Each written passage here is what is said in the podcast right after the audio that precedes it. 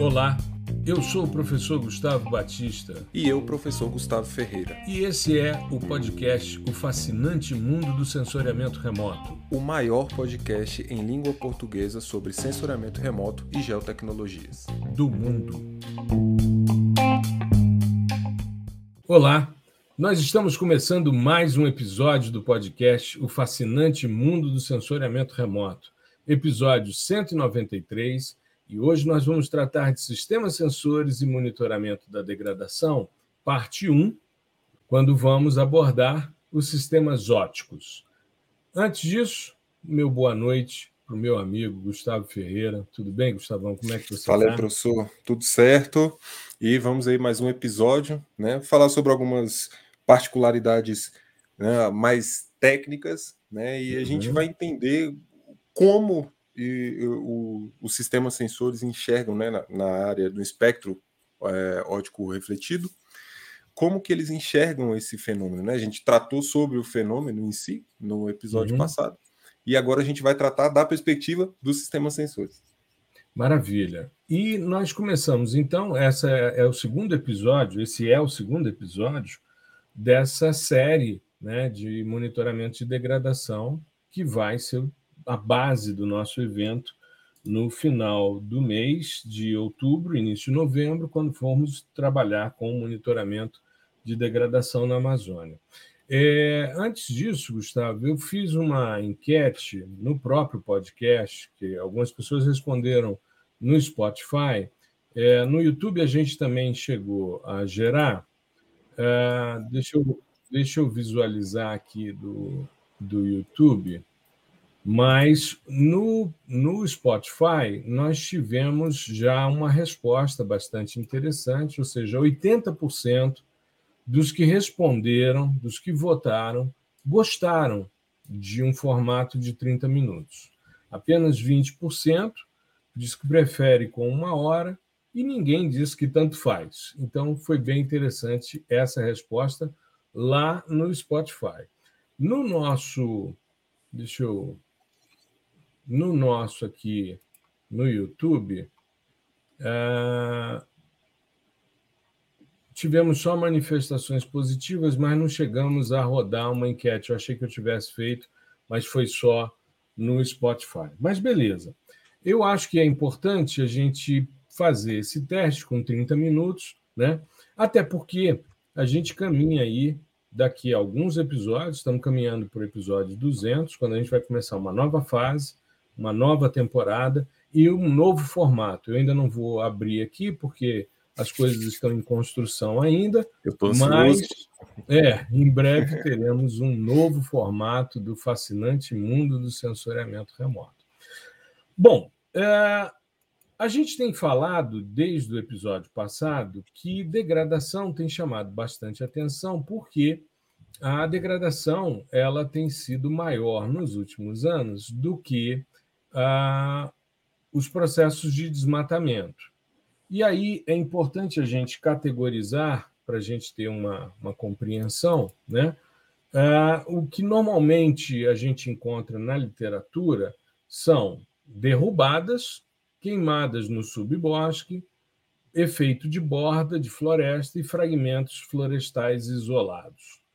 É, isso foi investigado em, em vários é, artigos, mas tem outras questões, como, por exemplo, ocorrência de seca extrema, áreas de queimada, extração de madeira e área dentro de borda de mata. Né? Esse efeito de borda que é bastante é, comum em termos de degradação. A gente tem visto aí é, um efeito bastante danoso do fenômeno El Ninho, tanto no sul do país, com enchentes recorrentes, com mortes, inclusive, né? um trabalho é, que vem sendo descrito aí é, constantemente pelos órgãos que estão fazendo monitoramento e, e muito, muita degradação decorrente do El Ninho, assim como a gente tem visto também em outros países esse tipo de reflexo. E, normalmente, com o El Ninho mais severo, a gente tende a ter um efeito de seca, né? então eles têm uma intensidade maior devido às mudanças climáticas, e a gente acaba tendo um efeito de seca também na Amazônia. Então, é interessante a gente entender que hoje os processos de degradação eles são maiores do que os de desmatamento. Existem outras degradações, como é o caso do garimpo ilegal, né? Ah, as queimadas que são decorrentes muitas vezes do processo de desmatamento, então desmata, depois queima. Então, são diversos tipos que não apenas a supressão da vegetação e uma conversão de uso, né, como é definido pelo PRODES, né, a conversão de uso do que era vegetação para área é, de solo exposto, ou área de pastagem, enfim, é, e é um processo de impactos ambientais decorrentes. Então, no nosso evento, inclusive, a gente vai focar é, em áreas que estão tendo um processo de garimpo bastante intenso, e isso vai suprimindo vegetação, vai gerando uma carga sólida maior nos cursos d'água, vai mudando o formato do rio, né? a, a geometria do rio, ele começa a ter ali aquelas piscininhas típicas do, do garimpo, né? e acúmulo de água, e acaba sendo vetor de doença, que é um tipo Sim. de degradação também, enfim.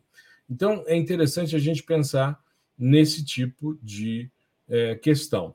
E aí, é, eu queria fazer uma, uma consideração que é como é que a gente deve pensar sob o ponto de vista espectral inicialmente dentro desse contexto. Vou jogar essa bola para você para depois a gente é, receber de volta e completar essa análise. Vamos lá.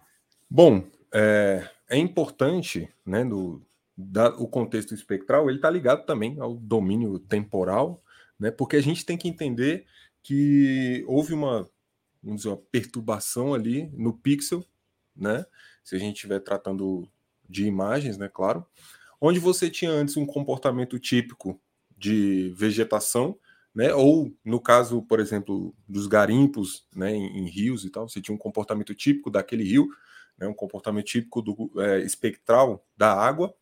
É uhum. É claro que a, a depender do, do, do, domínio morfoclimático inserido, você vai ter menos ou mais carga de sedimentos, enfim, particularidades da água. Mas geralmente é ou você tem um ambiente né, comportamento espectral da água ou comportamento espectral da vegetação. Então, o comportamento espectral da vegetação, a gente já cansou de falar aqui, mas a gente ama falar sobre esse tema, então é, é muito interessante. A, a gente sempre trata desse tipo de comportamento espectral específico da vegetação e sempre tem uh, alguém, algum, enfim, algum seguidor, algum amigo e tal, que tem algumas dúvidas com relação a isso, né? Então, uhum. como, é que, como é que se manifesta espectralmente a, a, vegetação? Bom, assim como todo alvo, ele possui uma assinatura, né? Aquela impressão ali é, é, é algo único daquela feição. Aquela feição se manifesta daquela forma espectralmente. E uhum. a gente está sempre é, acostumado a olhar para um gráfico qualquer olhar para os picos, né, para as áreas mais elevadas do, do de qualquer gráfico. Né? Isso, e na, no comportamento espectral, isso se converte em reflexões. Então, o pico é onde você teve maior é, reflexão de energia, onde você refletiu a maior porção de energia ali naquele comprimento de onda. E o que, que acontece é que no sensoramento remoto, nós buscamos, na verdade, as absorções, então nós buscamos os vales, né? Na maioria dos Mas casos. Isso, isso quando a gente começa, e aí deixa eu fazer uma interrupção já te interrompendo. Quando a gente normalmente pensa em sistemas multispectrais, é, antes, antes disso, quando a gente está pensando em sistemas fotográficos, RGB, a gente está trabalhando sempre com uma compreensão do espaço dentro de uma percepção do que seria uma cor natural. Quando a gente vai para o sistema multispectral, a gente começa a ter essa relação com as reflexões. Aí a gente começa a usar, por exemplo, vai fazer uma composição colorida, né? E a gente está falando de espectro óptico refletido, basicamente a faixa de visível, NIR e suor, né? Infravermelho de ondas curtas, e também o infravermelho próximo, NIR e o suor, NIR infravermelho, de onda, é, infravermelho próximo e o suor de ondas curtas. E aí, quando a gente pensa no multispectral, a gente sempre fala de reflexão. Ah, a vegetação reflete mais na região do NIR, então se eu pegar a banda do NIR e colocar no canal vermelho, a vegetação vai ficar vermelha, destacada. Se eu coloco no canal verde, ela fica verde e tal. No multispectral, a gente pensa dessa forma. A gente só começa a pensar é porque você já está num estágio em que você já avançou nos diversos pensares, mas a nossa audiência normalmente está ainda numa fase multispectral. Uhum. E quando a gente trabalha com o hiperespectral, aí sim a absorção faz sentido. Sim. Né? Então, eu tenho, assim, exemplo, é... Pode continuar, pode continuar. Tá, então, por exemplo, é, veja, se eu pego uma, uma vegetação, normalmente no multispectral, você vai dizer ah, a vegetação é verde porque ela reflete o verde. Já quem trabalha com a dinâmica da vegetação dentro de uma ótica mais hiperespectral, vai dizer: não, a vegetação é verde porque ela absorve os comprimentos de onda do azul e do vermelho para fazer fotossíntese. Então, são enfoques diferentes. Um fica com o que a vegetação não aproveitou e devolveu sob a forma de reflexão, que é o mais comum, e o outro já pensa dessa forma. Por que, que eu estou dizendo isso? Quando surgiram os dados WorldView 2, a gente é, tinha ali disponível uma banda do amarelo. Foi a primeira vez que surgiu nos sistemas multispectrais no caso de alta resolução espacial, surgiu uma banda no amarelo. E aí, é, todo mundo falava: ah, vamos ver os estágios de senescência da vegetação. E eu trabalhava nessa época, já trabalhava com vegetação, mas eu já ainda tinha muito forte a relação com a mineralogia. E aí orientei uma dissertação de uma aluna em que a gente foi ver a potencialidade dessa banda do amarelo na discretização dos óxidos de ferro. E a gente percebeu que tanto o modelo feito com Landsat, ou seja, azul, verde, vermelho e NIR, vamos pegar só o VENIR, uhum. ele funcionava muito bem, o modelo do Madeira Neto, que ele desenvolveu na tese dele, assim como o modelo que a gente desenvolveu usando azul, verde, amarelo, vermelho e NIR. Por quê? Porque se o solo ele é amarelo, é porque ele está absorvendo no azul. Os óxidos de ferro, no caso um hidróxido, né, no caso a goetita, ela está absorvendo no azul. Um solo vai ser vermelho porque ele está absorvendo, a hematita está absorvendo no verde.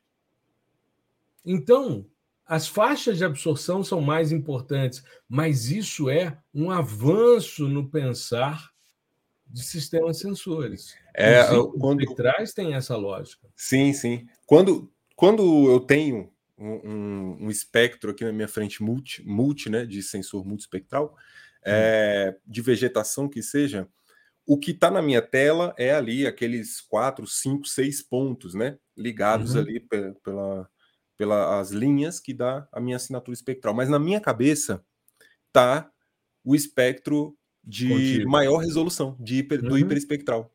Né? Então, é, quando a gente tem acesso a assinaturas hiperespectrais, né, é, fica mais fácil da gente entender dentro da lógica do, dos multiespectrais.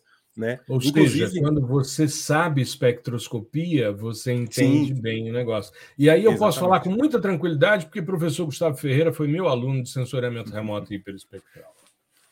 Isso. Então, eu é. fico muito feliz porque realmente fez uma diferença. Aliás, foi quando nós nos conhecemos. Foi, foi exatamente. Na pandemia, eu dei uma aula presencial né, na semana. Na semana seguinte, já houve, naquela semana mesmo, já houve a suspensão do calendário e nós passamos a trabalhar virtualmente. E o Gustavão vinha sempre com uma solução genial, usando Python. Eu falei: esse, esse menino é diferenciado. Tem alguma coisa aí. Eu chamava, é, eu chamava de menino. Hoje já é professor Gustavo, com uma formalidade maior, porque com o tempo o cara vai ficando mais velho, a gente trata ali uma, uma formalidade. Mas é exatamente pouco... isso. E você tocou num ponto, Gustavo, que é interessante. Você olha para um espectro com poucas bandas, mas você já consegue abstrair um espectro de mais alta resolução. Sim, e isso sim. é fundamental, por quê? Porque aí, se você está monitorando algo, significa que você conhece como é antes da perturbação, antes da degradação, e como fica depois. É. E essa é a base de todos os índices espectrais. Era essa nesse ponto, nesse ponto que eu ia que eu ia chegar, de você entender como que ele é no seu estado sem perturbação e como que ele fica, né? E, e onde que, que é dada essa perturbação? Nem uhum. sempre é no espectro inteiro, né? Isso é, isso é muito importante. Então, quando você tem uma perturbação na vegetação, geralmente você perde aquela relação que a gente já está é, acostumado a ver e a falar entre o, o, vermelho e o infravermelho próximo, né?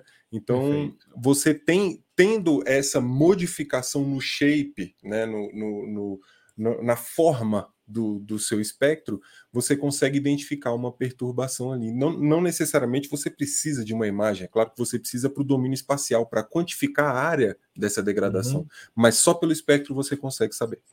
Perfeito, perfeito. E é justamente isso que a gente usa quando a gente vai construir um índice espectral, ou seja, qual é a perturbação que o espectro sofreu e como eu vou modelizar isso. Se eu vou usar um modelo de declividade, um modelo de distância, um eixo ortogonal, isso no caso dos índices de vegetação, profundidade de feição espectral, que serve para todas as áreas, né, não só para vegetação, e uh, os índices SAR, né, que trabalham com reto espalhamento, coeficiente de reto espalhamento, e com grau de polarização. Então, eu acho que é extremamente importante que a nossa audiência entenda que a gente precisa observar os espectros e, como você bem salientou, não precisa da imagem. A imagem é só para você quantificar e espacializar a perturbação ou a degradação, melhor dizendo. Uhum. Você precisa compreender como era antes da perturbação e posteriormente, para você saber como é que você vai modelizar. E aí a variável tempo é fundamental nesse contexto. Exatamente. É, é o que a gente já tinha falado no episódio anterior. Quando a gente estava uhum. tratando do fenômeno em si, a gente já estava falando, esse é um tipo de fenômeno que, para você analisar, você precisa de uma abordagem multidisciplinar ou transdisciplinar, né? E uhum. aqui, nesse caso, é, focado nos sistemas sensores, a gente precisa de uma abordagem que ela contemple é, a maioria, se não todos, os domínios do meu dado. Né? Então uhum. você precisa do domínio espectral, você precisa do domínio espacial, né, para você conseguir quantificar, saber qual foi a área que foi degradada, e você precisa do domínio temporal, né, do tempo, o domínio a sua variável tempo, para você entender quando isso aconteceu e até Perfeito. quando que estava sem perturbação, né? Uhum. Exato. E aí entram técnicas extremamente importantes, que são as técnicas de séries temporais uhum. e de detecção de mudanças. Mas isso é algo que a gente vai detalhar depois, quando a gente for falar sobre processamento. A gente Exato. vai inicialmente falar sobre os sistemas sensores ópticos, depois, no próximo episódio, a gente vai tratar dos sensores SAR, e aí a gente vai falar das suas características e tal. Mas uma coisa que eu acho que é importante a gente pensar quando estamos trabalhando com sistemas sensores da parte do espectro óptico refletido é que nós estamos trabalhando com interações microscópicas. Então, isso, antes até da gente avançar muito eh, em termos temporais, mas as interações são microscópicas, ou seja, é interessante porque nós vamos fazer um evento que vai abordar tanto o aspecto microscópico como macroscópico. Então, vamos trabalhar com os dois contextos aqui. E é muito interessante, por exemplo, você falou, claro, a gente está falando de degradação e a manifestação mais visual, principalmente quando estamos tratando do bioma amazônico, é a supressão de vegetação. Então, a degradação ela acaba se manifestando ou sobre a vegetação né, que está ali imposta, ou sobre os cursos d'água que estão passando por processos de degradação, por exemplo, por mineração, mas que também geram supressão de vegetação nas bordas, há um alargamento do rio, né? um padrão previamente estabelecido, e é um padrão tão é, recorrente que se utilizam técnicas de deep learning para reconhecimento de padrões. Sim, né? Que é o domínio do contexto, né? Exato, domínio do contexto, perfeito.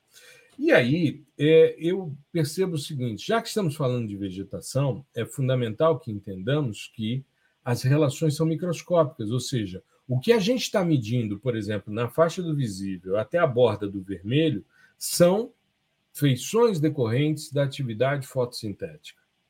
E a partir daí, nós estamos medindo umidade interna na planta. Né? Estresse hídrico, coisas do tipo, podem ser derivadas dessas feições. Então, as absorções estão ali, são eventos quânticos, ocorrem sempre naqueles comprimentos de onda, porém, são sempre voltados para a questão ou da fotossíntese, no visível até o red edge, que é a borda do vermelho, é uma transição do vermelho para o NIR, né? E depois, já no NIR, você tem duas absorções decorrentes do conteúdo de água da estrutura celular, e depois, mais à frente, no suor, final do, do, do NIR, início do suor, até o, a metade ali do, do suor 2, né? Você tem uma, uma primeira fase que vai em 1,4 micrômetros e outra em 1,9 micrômetros. Nós temos água livre dentro das plantas, mas essa é mais difícil de você contabilizar, tendo em vista que ela se confunde com vapor d'água atmosférico, conteúdo de água de solo, ou seja, água livre tem essas duas manifestações muito presentes, que são as duas feições que são usadas, inclusive, para a gente distinguir se tem água em atmosferas de exoplanetas, como no caso das explorações do James Webb. E aí a gente entra num aspecto que eu acho que é interessante para a gente caminhar para a nossa. É... então, é, antes da gente fechar o nosso episódio, só lembrando que essa variável temporal ela é extremamente importante, como eu falei, as séries temporais é uma compreensão do espectro temporal do seu pixel, e isso é extremamente importante. Gustavo fez o seu TCC nessa linha, né? E isso, isso. o mestrado também, Gustavo, em, em séries é, temporais? É, também, né? Eu, eu analisei uma, um ano de, de Sentinel-1, né? Então pode-se tá. dizer que foram também. Não, perfeito, perfeito. E é justamente você, a partir de um pixel, você vê como a coisa caminha ao longo do tempo. Né? A gente tem, no caso de uma vegetação é, como a floresta amazônica, a gente vai ter as variações sazonais, a gente vai ter as manifestações de queimadas, quando ocorrem, elas têm vales mais agudos. É, nós vamos perceber quando ocorrem secas extremas, principalmente decorrentes de fenômenos El Niño, como tivemos em 2016, como estamos tendo, estamos tendo agora também esse ano.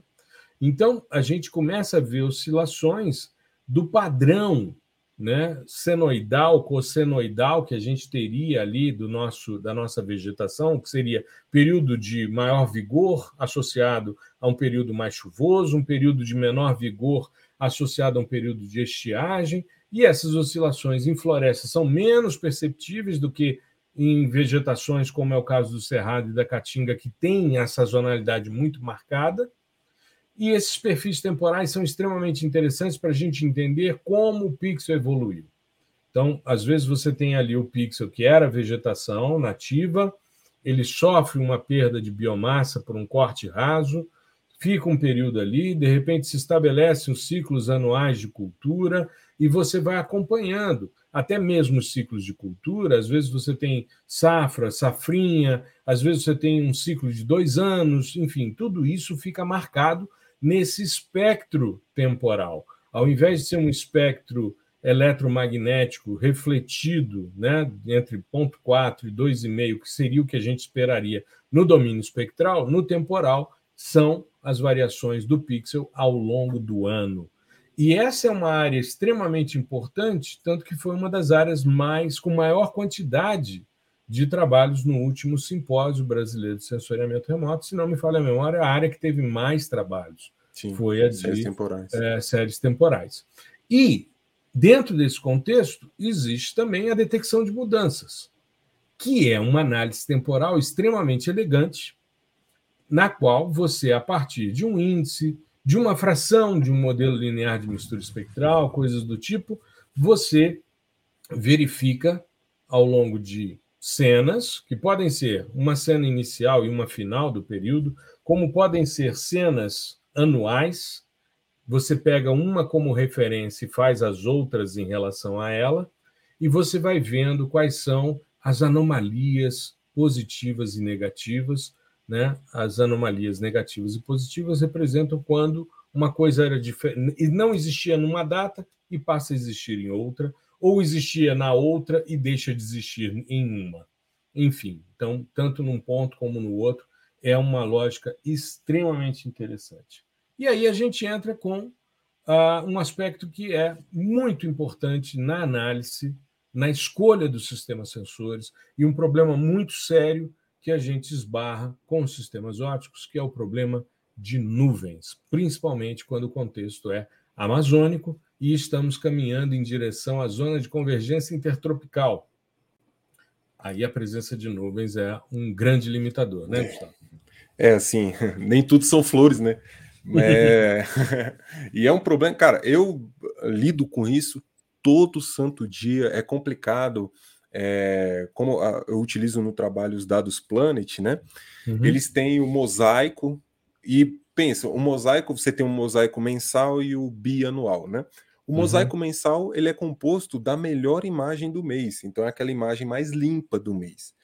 Uhum. Só que quando você sobe para Zecite ali, por Roraima, Amapá, tá quase tudo coberto de nuvens, né? Em determinadas épocas do ano, se for pôr um mosaico de janeiro, cara, esquece, você não vai conseguir ver nada. Porque Mesmo dentro desse filtro de nuvens, né? Porque são aplicados sim, filtros de remoção sim. de nuvem e sim, com todo porta, todo pré-processamento, né? sim, com todo o pré-processamento, não tem como, né? Inclusive uhum. isso até é é, pergunta do pessoal, né? Pô, existe um jeito de eu tirar essa nuvem para ver o que tem lá embaixo? Não existe, amigo. É só se você criar um, inventar um objeto aí que tenha por baixo da nuvem por, por inteligência artificial. Uhum. Mas é, é muito complicado, cara. Você pega, igual eu falei, você pega um mosaico de janeiro, você não tem um, um, uma, uma cena limpa, né? Ali em Roraima ou no Amapá. Então, em um mês, vamos lá, os, o, o, o Dove, né, que é o satélite da Planet, ele tem imagem do mesmo ponto todo dia. Uhum. Então, de 30, 31 cenas, ele não conseguiu achar uma sem nuvem para aquele ponto. Isso, uhum. E isso dá um pouco da dimensão desse, de, é, desse problema no domínio amazônico. Isso no mosaico mensal. No bianual, você também encontra áreas, principalmente no Amapá, onde bianual, então são seis meses. Dentro de seis meses, eu pego a melhor cena para montar esse mosaico bianual. Ainda assim, você encontra poucas, pouquíssimas, mas você encontra áreas que em seis meses não tiveram, é, não teve nenhuma cena totalmente limpa. Né? Uhum. Então, isso é, é muito complicado, é realmente um problema, é um problema sério né, é, que compromete muito a, a, nossa análise quando a gente vai para esses locais, principalmente que são ali, é, que eles ficam ali na zona de convergência intertropical. Perfeito. É, e não é só na Amazônia, não. Se a gente for trabalhar com Salvador, também não tem. Ah, uhum. é. Aí Salvador é bifurcação de corrente marítima, muita, evapor, muita evaporação, muita formação de nuvem, complica. Como a gente se propôs a fazer episódios de 30 minutos, estamos caminhando então para o final desse, dessa primeira parte sobre sistemas sensores de monitoramento da degradação. Sistemas sensores e monitoramento de degradação. Na semana que vem, nós vamos falar sobre o sistema SAR. E aguardamos você para que você continue participando da nossa minissérie ou da nossa série para depois participar do nosso evento. Tá legal? Uma boa semana para você, tudo de bom. Um grande abraço. Uma boa semana e até o próximo episódio. Maravilha. Fechou.